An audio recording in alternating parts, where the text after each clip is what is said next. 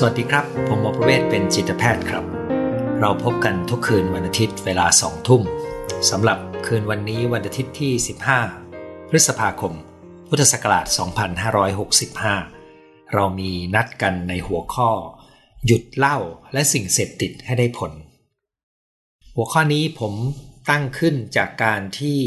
มีที่มาที่ไปนะครับ คือมีน้องในเครือข่ายที่ทำงานเรื่องของการงดเหล้า ติดต่อมาให้ผมเขียนคำนิยมในหนังสือของเขานะครับ ซึ่งปกติแล้วในประสบการณ์ของผมเนี่ยคนที่จะเขียนคำนิยมมักจะเป็นคนที่มีอาวุโสหน่อย ซึ่งแม้ว่าผมจะอายุ 60 นะครับเพิ่งครบไปไม่นานนี้นะครับ ในที่เกิดจริงเนี่ย แต่ก็ไม่เคยรู้สึกว่าตัวเองอาวุโสนะครับ มันยังมีความรู้สึกว่าตัวเองยังอายุน้อยอยู่ เพลอๆบางทีไปเจอคนอายุ 50 กว่า ยังเผลอไปคิดว่าเขาเป็นพี่นี่นะครับนั้นพอเขาเชิญมาให้ เขียนคำนิยมเนี่ยก็ตอบรับด้วยเหตุง่าย ๆครับเเป็นความพยายามของเครือข่ายองค์กรงดเหล้าที่จะสร้างความเข้าใจเรื่องของการเสพติดนะครับ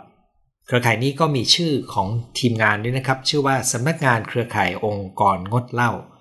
ที่มาที่ไปก็คือ เขารณรงค์เรื่องของการงดเหล้าอยู่ 18 ปี แล้วก็พบว่าความสำเร็จนี่มันไปถึงจุดหนึ่งแล้วมันเริ่มชะลอตัว แล้วมันก็ดูไม่แน่ใจว่าจะยั่งยืนไหมนะครับภายใต้ชื่อโครงการงดเหล้าเข้าพรรษาเนี่ยซึ่งเป็นโครงการที่มีชื่อเสียงมากนะครับ ในทุกๆปีการรณรงค์นี้ก็ยังคงดำเนินการอยู่ แล้วก็ผมคิดว่ายังเป็นเรื่องสำคัญที่ต้องทำต่อนะครับ แต่ความที่เขาตระหนักว่า 1. บางช่วงเวลาคนเข้าร่วมดูจะน้อยลง นะครับผมไม่มีสถิติอยู่ในมือนะครับสองเขาพบว่าคนที่เข้าร่วมและงดเหล้าในช่วงเข้าพรรษาได้ มีบางส่วนที่งดได้ไม่ตลอดเข้าพรรษา มีบางส่วนที่หยุดเหล้าได้ในช่วงเข้าพรรษาแล้วกลับไปดื่มตอนหลังก็มีการรณรงค์เรื่องของการพักตับนะครับ ในทั้งหมดนี้ก็เพื่อที่จะพยายามจะสร้างรูปแบบพฤติกรรมของการลดละเลิกการดื่มลงเนี่ยแต่พอเขาพบว่าดูเหมือนการรณรงค์เนี่ยมัน ไปถึงจุดที่มันมีเพดานนะครับ ปัจจัยของการรณรงค์เนี่ยผมคิดว่าทีมงานที่ทำมาทำได้ดีมากนะครับคำหนึ่งที่ติดปากพวกเราก็คือให้เล่าเท่ากับแช่ง แล้วก็จะมีทีมงานที่สามารถรู้เทคนิคของ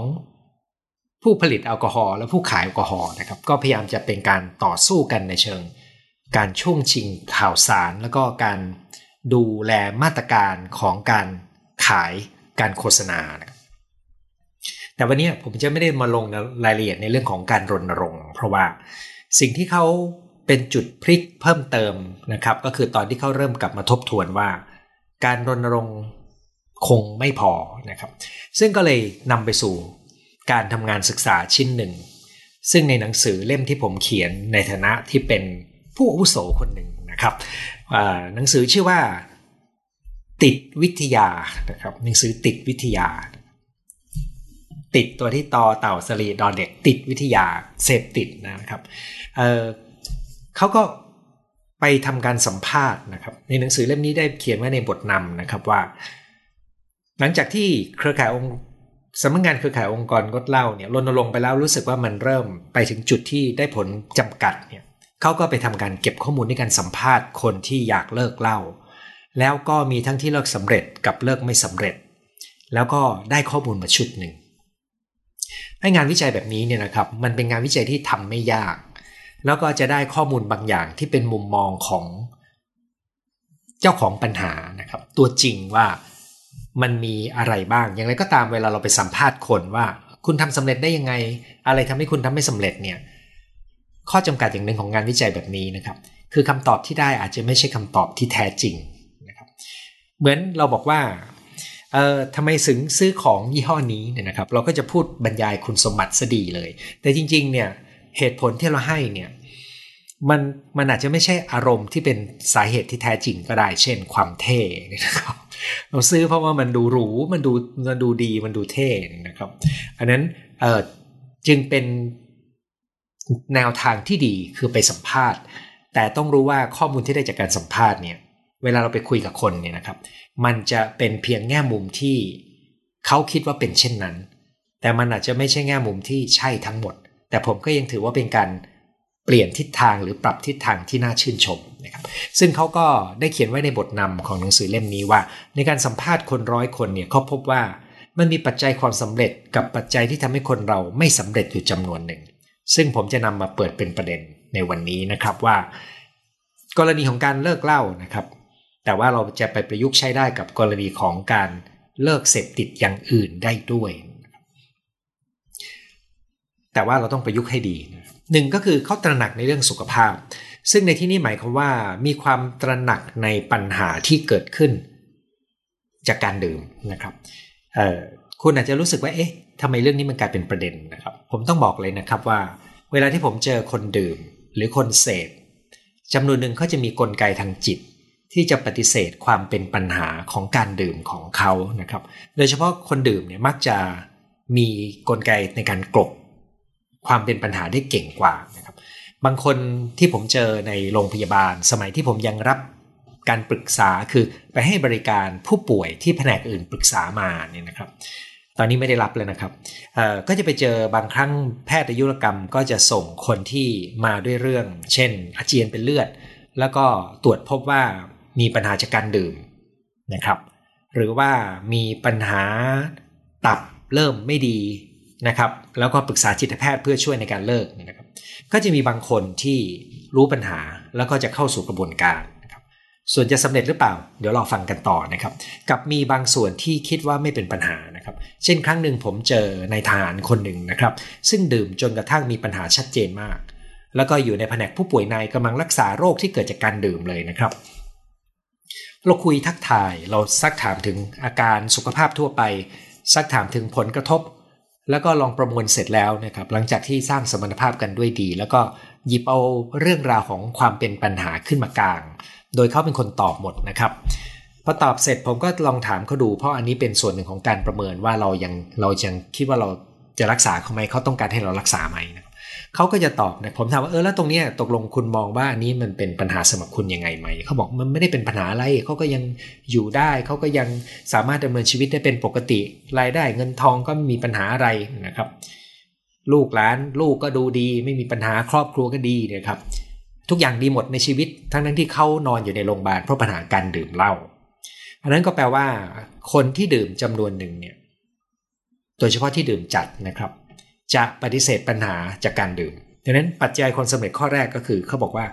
ตระหนักในเรื่องสุขภาพ ซึ่งก็คือการรู้ว่าตัวเองมีปัญหาสุขภาพแล้ว คนไหนที่เราเห็นเป็นปัญหาว่าเขามีปัญหาจากการดื่ม แต่เขาไม่คิดว่ามีปัญหานะครับแสดงว่าเขากำลังกลบกำลังปฏิเสธความเป็นปัญหาคำตอบจากคนที่สำเร็จก็เลยตอบมาข้อหนึ่งโอ้ผมบอกว่าเออตรงไปตรงมานะถ้าถ้าเขาตระหนักและรู้ว่าเป็นปัญหามันก็เป็นก้าวแรกของการจะแก้ปัญหา นี่คือปัจจัยที่1นึ่ง ปัจจัยที่ 2 ที่เขาสัมสัมภาษณ์และได้มาก็คือ คนที่จะเลิกเลิกดื่มได้นะครับ จะมีเป้าหมายชีวิตเกิดขึ้น เช่น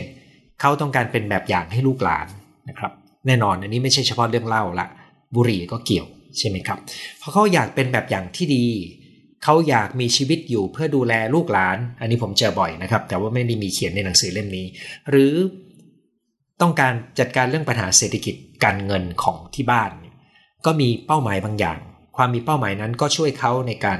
สู้กับตัวเองในการหยุดดื่ม ซึ่งก็เป็นปัจจัยที่ 2 ที่ช่วยให้คนที่สำเร็จเนี่ยเขาคิดว่าเป็นเหตุผลที่ทำให้เขาสำเร็จ ผมต้องใช้คำนี้นะครับ เขาคิดว่าเป็นเหตุผลที่ทำให้เขาสำเร็จ ปัจจัยที่3นะครับซึ่งเป็นการตอบจากผู้ที่มีความสำเร็จก็คือ เขาต้องการพิสูจน์นะครับพิสูจน์ให้เห็นว่าเขาหยุดได้ ราะเขาถูกดูถูกนะครับเกิดลูกขึ้นขึ้นมานะครับในหนังสือเขียนว่าต้องการพิสูจน์ศักยภาพ เนื่องจากถูกชุมชนและญาติดูถูกไว้ มันเป็นลูกฮึด แต่ว่ามันต้องรู้ว่าตัวเองมีปัญหาก่อน มันต้องเกิดจุดหมายด้วย แล้วก็อยากจะพิสูจน์ว่าฉันทำได้ ฉันยังไม่แย่ขนาดนั้นนะครับบางทีมันเป็นลูกขึ้นขึ้นมา ในหนังสือก็เขียนไว้ 3 ปัจจัยหลักตัวนี้ แล้วก็มีปัจจัยที่ทำให้ไม่สำเร็จ แต่ผมจะมารวมว่าถ้าจะทำให้สำเร็จเนี่ยมันมารวมอยู่นี้ได้ด้วยนะครับ ก็คือคนที่จะสำเร็จได้ยังต้องปฏิเสธเป็น เพราะว่า เวลาที่คุณมีวงเล่านะครับ แล้วคุณอยากจะเลิกดื่มเนี่ยสิ่งหนึ่งที่เกิดขึ้นก็คือเพื่อนๆในวงเนี่ยจะมีวิธีการหลากหลายสารพัดในการจะดึงคุณกลับเข้าไปนะครับ เพราะอะไรครับ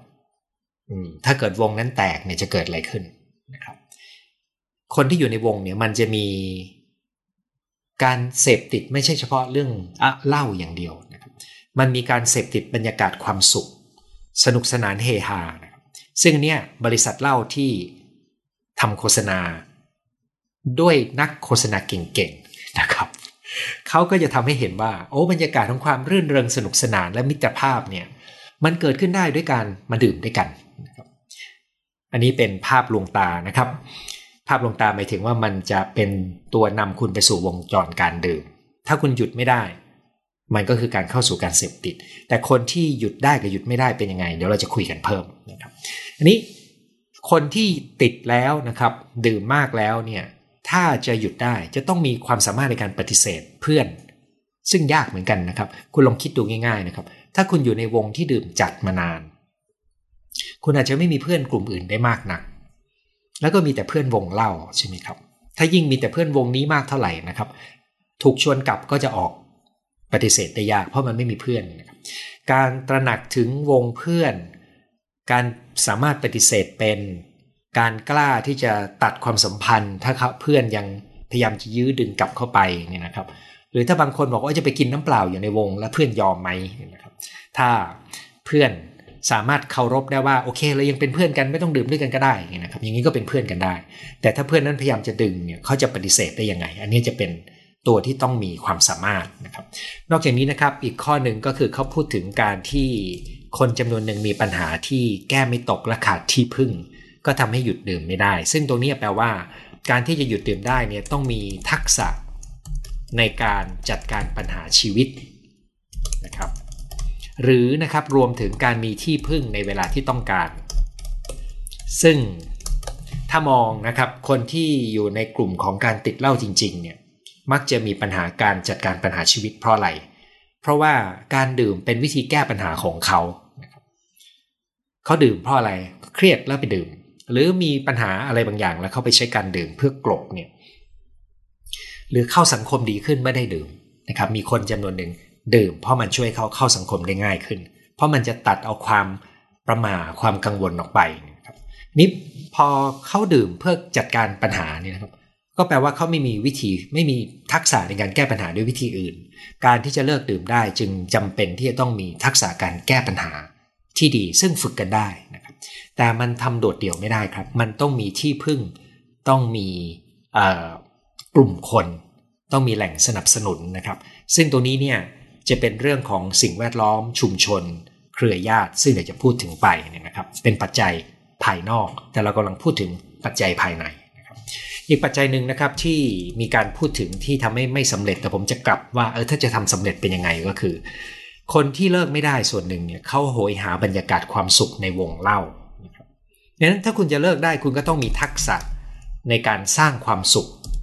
นะครับ อย่างถูกต้อง โดยไม่ต้องใช้เหล้าซึ่งกระบวนการตรงนี้ความสามารถที่เราจะสร้างความสุขเป็นนะครับ ฟังดูเหมือนง่ายนะครับ แต่ว่าผมเจอคนหลายคนที่ตอบผมว่า เขาไม่รู้ว่าความสุขในชีวิตเขาคืออะไร แล้วคนกลุ่มที่ไม่รู้ว่าความสุขในชีวิตนี้คืออะไรนี่แหละ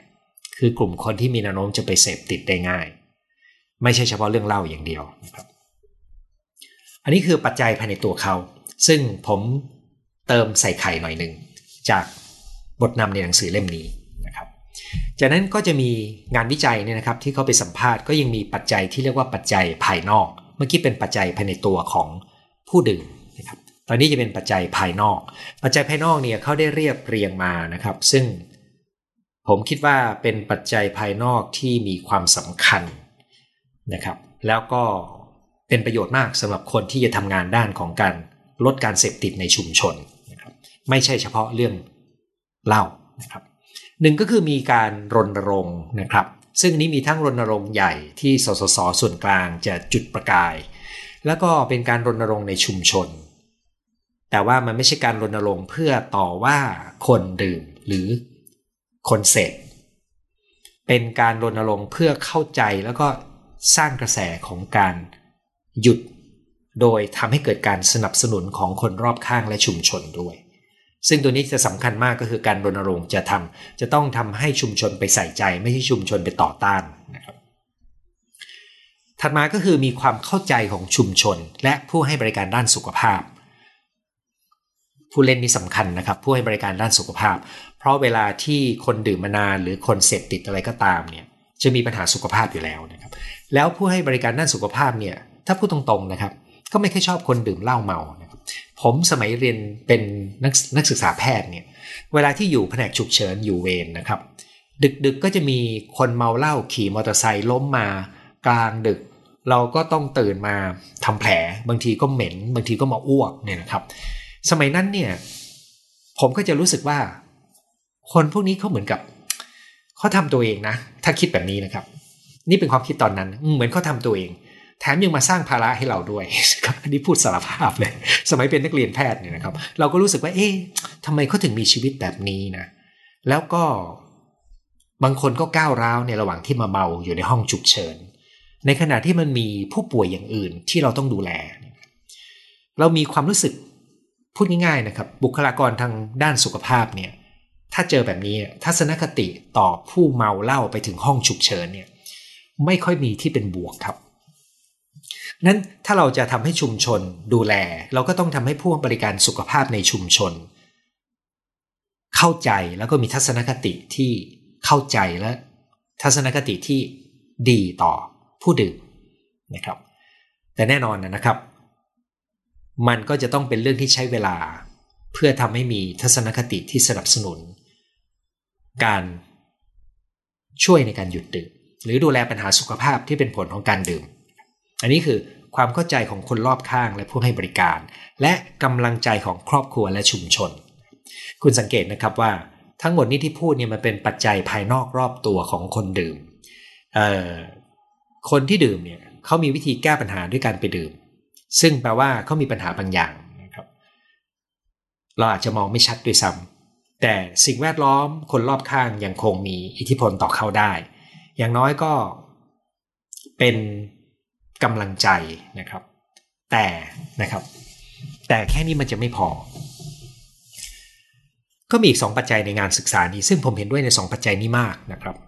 ปัจจัยหนึ่งก็คือเขาพูดว่าถ้าในบ้านมีเหล้าหยิบกินได้ง่าย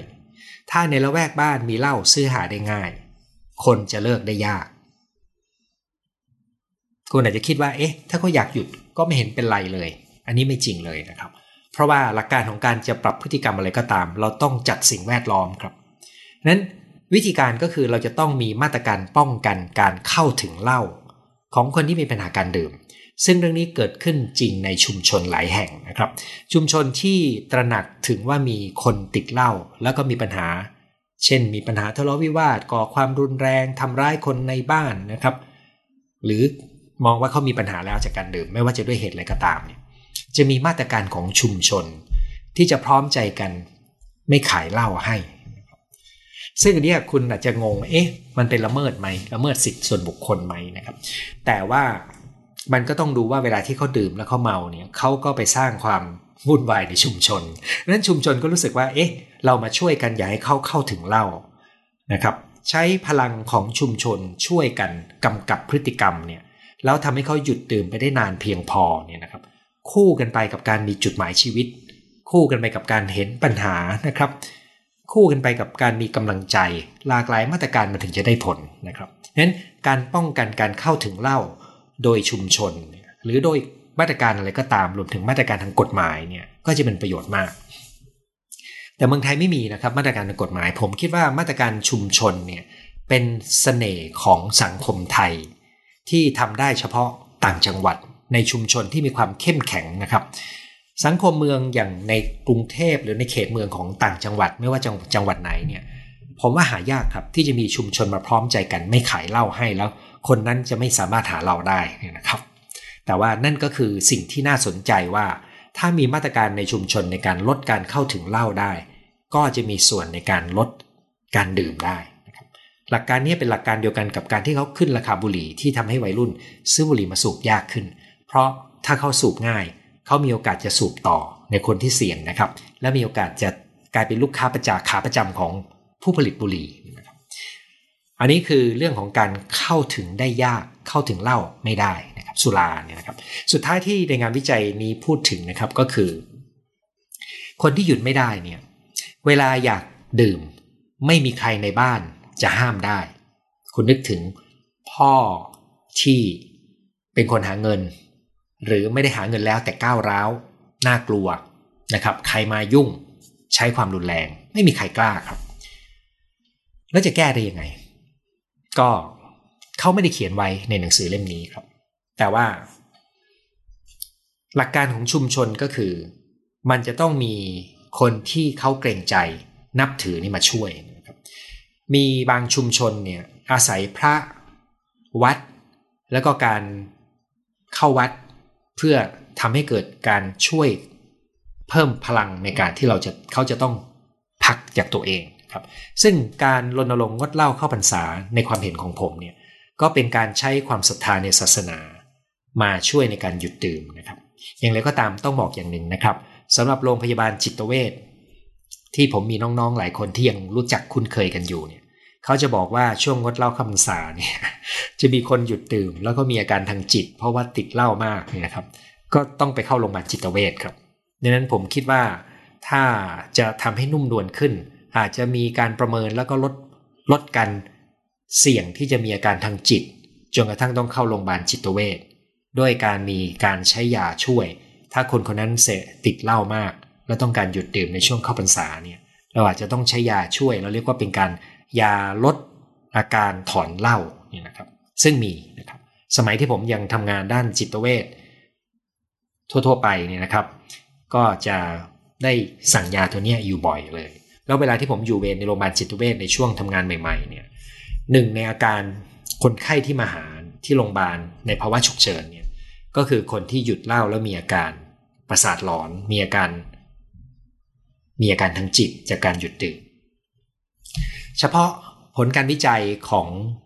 การสัมภาษณ์ ผมคิดว่าก็จะทำให้ทุกท่านที่ฟังเนี่ยเห็นขอบเขตของปัจจัย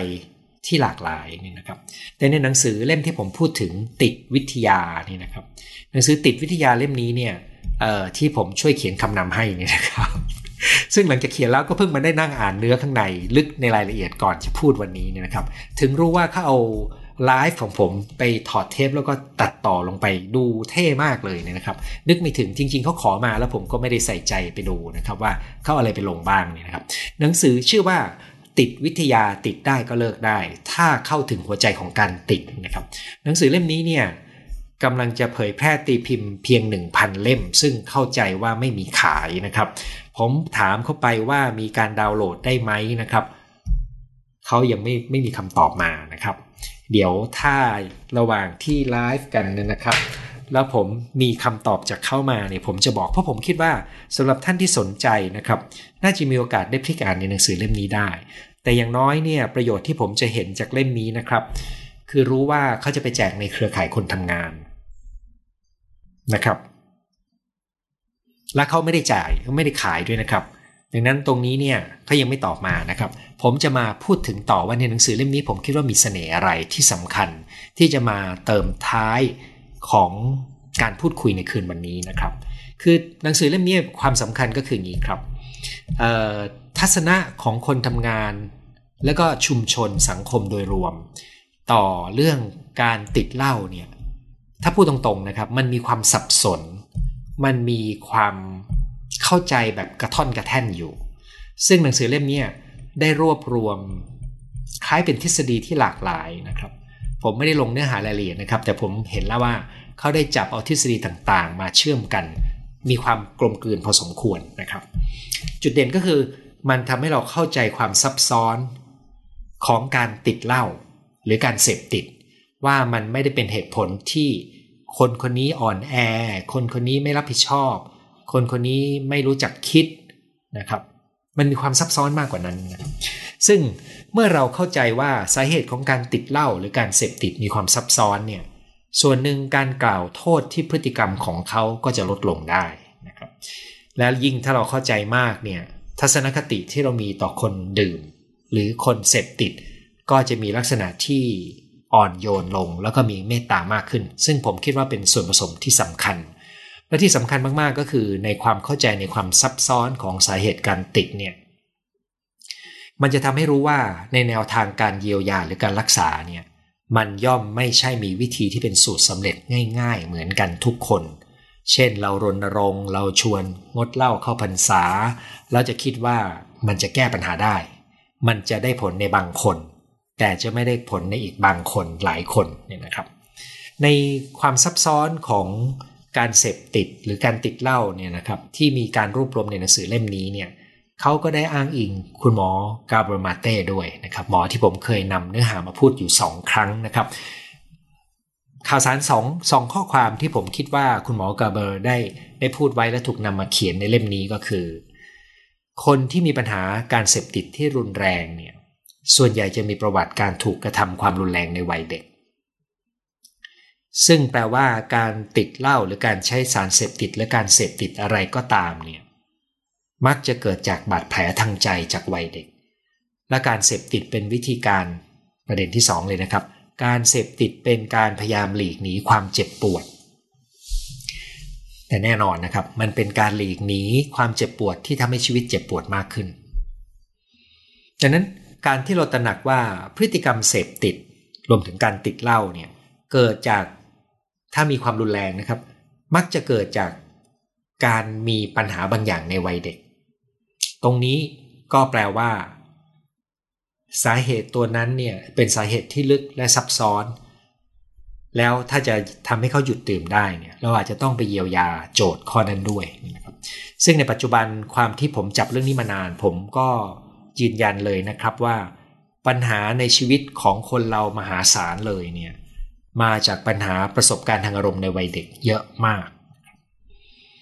โผล่มาได้ทุกอาการรวมถึงโดยเฉพาะอย่างยิ่ง อาการเสพติดนะครับ ประเด็นถัดมาในหนังสือเล่มนี้ที่มีการพูดถึงกันก็คือ การเสพติดเนี่ยส่วนหนึ่งมันเป็นกระบวนการพัฒนาการของเด็กที่โตมา แม้ว่าเขาจะไม่ได้มีประวัติการถูกกระทำความรุนแรง ในวัยเด็กที่ชัดเจน แต่มันจะมีประสบการณ์ที่ความต้องการของเขาไม่ได้รับการตอบสนอง ซึ่งผมเจอเยอะกว่าด้วยนะครับคือการถูกกระทำความรุนแรงเนี่ยมีแต่ว่าไม่มากเท่ากับการที่ความต้องการไม่ได้รับการตอบสนอง มันแปลว่าอะไรนะครับ มีอยู่หลายกรณีมากนะครับ เช่น ถูกส่งไปอยู่โรงเรียนประจำตั้งแต่เด็กนะครับทำไมไม่ได้รับการตอบสนอง เขาไม่ได้อยู่กับพ่อแม่ครับ คุณครูจะรักยังไงก็ตามครูหนึ่งคนนักเรียนกี่สิบคนเนี่ยมันมันไม่เหมือนกับพ่อแม่สองคนดูแลลูกตัวเองอยู่ในบ้านนะครับนั้น คนที่ถูกส่งไปโรงเรียนประจำตั้งแต่เล็กนี่นะครับ ผมเจอเยอะเลยที่มีโจทย์ต้องมาหานะสองก็คืออยู่ในบ้าน แต่ว่าพ่อแม่ทะเลาะกกัน อาจจะไม่ได้ทำร้ายเด็กนะครับ แต่การทะเลาะกกันนั้นมันสร้างความหวาดหวัน่นสร้างความกังวลให้เด็ก หรือนะครับสารพัดเหตุเช่น ต้องไปอยู่บ้านญาติ ตอนพ่อแม่ต้องเดินทางบ่อยๆ หรือพ่อไปทำงานต่างจังหวัด แม่กลายเป็นแม่เลี้ยงเดี่ยว แล้วไม่มีเวลามาดูแลลูก สิ่งเหล่านี้ล้วนแล้วแต่เป็นความต้องการที่ไม่ได้รับการตอบสนอง ซึ่งเป็นสาเหตุหนึ่งของการที่จะพัฒนามาเป็นพฤติกรรมเสพติดในสิ่งต่างๆ ตอนโต หรือการไม่มีความสุขเรื้อรัง หนังสือเล่มนี้ยังได้พูดถึงปัจจัยชีวภาพอย่างหนึ่งนะครับ ก็คือเรื่องของระบบแรงจูงใจของสมองในมนุษย์เรา ซึ่งทำงานด้วยสารเคมีที่ชื่อว่าโดปามีนนะครับ มันก็จะมีทฤษฎีของโดปามีนที่มาอธิบาย พฤติกรรมของคนเรา แล้วก็ได้อ้างอิงการศึกษาในสัตว์ทดลองว่าสัตว์ที่มีการเสพติดเนี่ยนะครับเขาทดลองในสัตว์ได้ด้วยเนี่ยนะครับพบว่าในสมองเนี่ยระบบระบบสารเคมีของโดปามีนเนี่ยจะมีความผิดปกติไปนะครับซึ่งก็ทำให้ความรู้สึกได้รับรางวัล ความรู้สึกดีความรู้สึกตื่นเต้นเร้าใจเนี่ยมันมีการทำงานที่ผิดปกติ คือต้องมีการกระตุ้นด้วยความเข้มข้นพิเศษ ซึ่งนั่นก็เป็นเหตุที่ทำให้เขา เข้าสู่วงจรการเสพติดในแต่ละเรื่องที่พูดเนี่ยมันเหมือนกับเป็นการต่อจิ๊กซอนะครับว่าสาเหตุมันมีเยอะนะ แล้วก็แต่ละคนเนี่ยมันจำเป็นที่จะต้องทำความเข้าใจ ไม่ใช่ไปมองแค่ว่าเขากินเหล้าเขาติดเหล้าแล้วก็เป็นเรื่องน่ารังเกียจแน่นอนเนี่ยนะครับ ถ้าเขาสร้างปัญหามันก็น่ารังเกียจจริง แต่ว่าถ้าเราเข้าใจว่าภายใต้พฤติกรรมที่ดูเป็นปัญหาเนี่ยมันมีสาเหตุอีกเยอะ ความรังเกียจนั้นก็อาจจะรังเกียจพฤติกรรม แต่ไม่ได้รังเกียจที่ตัวตนของเขานะครับดังนั้นพอเรามีความเข้าใจแบบนี้มันก็จะเกิดการเปลี่ยนทัศนะต่อการมองผู้เสพติด ผู้ติดเหล้านะอันนี้ผมต่อเองนะครับ ไม่ได้มีในหนังสือละ ในในการเปลี่ยนทัศนะในการมองผู้ติดเหล้าหรือผู้เสพติดอื่นๆเนี่ยถ้าเรารู้ว่ามันมีที่มาที่ไปที่ซับซ้อนนะครับ มันก็จะลดการตัดสินแล้วก็จะเพิ่มการให้โอกาส แต่ว่าแน่นอนมันยังต้องมีเส้นแบ่งนะครับ เช่นเขาไม่มีสิทธิ์ไปทำผิดกฎหมาย เขาไม่ไม่มีสิทธิ์ไปทำร้ายใคร เขาไม่มีสิทธิ์ไปทำลายของของในบ้านตัวเองก็ไม่ว่านะครับ ถ้าจะทำลายแล้วอยู่เองคนเดียวนะครับ แต่เขาไม่มีสิทธิ์ไปทำลายของสาธารณะ อันนี้แน่นอนมันมีกฎหมายอยู่ เขาไม่มีสิทธิ์ไปสร้างความวุ่นวายในชุมชน อันนี้ต้องมีกระบวนการในชุมชน และกฎหมายมาช่วยกำกับ อันนี้เราต้องกำกับพฤติกรรมนะครับ เรายังต้องตัดสินพฤติกรรมที่เขาทำว่าถูกต้องไหม แต่เราไม่ตัดสินที่ตัวเขา เพราะว่าเขาเป็นมนุษย์นะครับมองว่าเขาเป็นมนุษย์ที่มีประสบการณ์ที่เจ็บปวด แล้วไม่มีวิธีแก้ไข เพราะเขาไม่รู้จะแก้ยังไง การแก้ไขก็เลยต้องแก้ไขจากภายใน ซึ่งอันนี้เป็นสาระสำคัญส่วนหนึ่งของหนังสือเล่มนี้นะครับว่า ต้องแก้ไขจากภายในโดย เนื้อหาช่วงนี้เขาหยิบเอาภูเขาน้ำแข็งของ ทฤษฎีซาเทีย ซึ่งเป็นทฤษฎีจิตบำบัดที่ผมเองก็ใช้เป็นหลักทฤษฎีหนึ่งเนี่ยเอามาอธิบายนะครับ ต้องแก้จากภายในต้องพยายามช่วยเข้าในการตอบสนองความต้องการพื้นฐานของความเป็นมนุษย์เขา แต่ตัวสำคัญมากๆนะครับ ในกรณีการติดที่มีปัญหามาก จะต้องมีกระบวนการเยียวยาปมค้างใจข้างในใจของเขานะครับดังนั้นถ้าโดยสรุปนะครับถ้าจะตอบโจทย์ตามหัวข้อวันนี้ว่า ถ้าเราจะหยุดเล่าและสิ่งเสพติดให้ได้ผลเนี่ยหนึ่งก็คือเราต้องเข้าใจว่า กระบวนการที่คนคนหนึ่งไปติดเหล้าหรือเสพติดเนี่ยมันมีความซับซ้อนของสาเหตุ ซึ่งแต่ละคนจะไม่เหมือนกัน แล้วสาเหตุเหล่านี้ก็มีได้ตั้งแต่ ถ้าจะแยกง่าย ๆ เลยเนี่ยนะครับ มันมีสิ่งแวดล้อมใช่ไหมครับ คนรอบข้างอันนี้เป็นสาเหตุที่ถ้ามีตั้งแต่เด็กมันก็จะหล่อหลอมพัฒนาความเป็นตัวเขาขึ้นมา นิสัยการแก้ปัญหาที่เขาฝึกฝนขึ้นมานั้น สิ่งแวดล้อมและคนรอบตัวเนี่ยจะมีอิทธิพลต่อ เด็กที่กำลังเติบโต ว่าเขาจะแก้ปัญหาด้วยการเสพการดื่มแค่ไหน เมื่อโตแล้วสิ่งแวดล้อมแล้วก็คนรอบข้างก็มีผลต่อการที่เราจะเสพหรือจะหยุดเสพได้มากน้อยแค่ไหน แต่ส่วนที่สำคัญไปกว่านั้นก็คือ ปัจจัยภายในนะครับปัจจัยภายในที่มีเรื่องของการจัดการความเครียดเป็นการ จัดการปัญหาในชีวิตเป็นการมีที่พึ่ง ความสามารถในการสื่อสารปฏิเสธ การมีความสามารถในการสร้างความสุขให้กับตัวเองอย่างเหมาะสม การมีจุดมุ่งหมายของชีวิต ความมีลูกคึดในการสู้ต่อปัญหาและการไม่ปฏิเสธปัญหาเนี่ยสิ่งเหล่านี้เป็นปัจจัยที่มีความสำคัญในการที่เราจะช่วยคนที่มีการติดเหล้าหรือว่าการเสพติดนะครับ และตัวสำคัญที่ผมพูดบ่อยมากๆก็คือ ถ้าเรามองเขาเป็นมนุษย์ที่มีความเจ็บปวด ที่ยังไม่มีวิธีแก้ไข แล้วเรามีความเห็นใจเขาเนี่ยกระบวนการเยียวยาจะเกิดขึ้นได้ง่ายกว่า แต่ว่าเขาจะต้องหายเมาในตอนที่คุยกับเรานะครับ แล้วเพราะว่าไม่งั้นคุยกันไม่รู้เรื่องนะครับแล้วเราจะต้องประเมินด้วยว่าเขามีปมอยู่ภายในไหมถ้ามีปมอยู่ภายในใจเนี่ยยังไงก็จะต้องแก้ที่ปมภายในใจอยู่ดีนะครับ เป็นเรื่องที่ยากพอสมควรที่เราจะแก้ปัญหาที่ลึกซึ้งด้วยวิธีการที่ที่ง่าย ๆ ปัญหาที่ซับซ้อนก็ต้องใช้วิธีการที่ซับซ้อนเหมือนโรคที่เป็นโรคร้ายอย่างมะเร็ง ก็ต้องรักษาเยียวยาด้วยมาตรการที่หลากหลาย และก็ตรงกับสาเหตุของโรค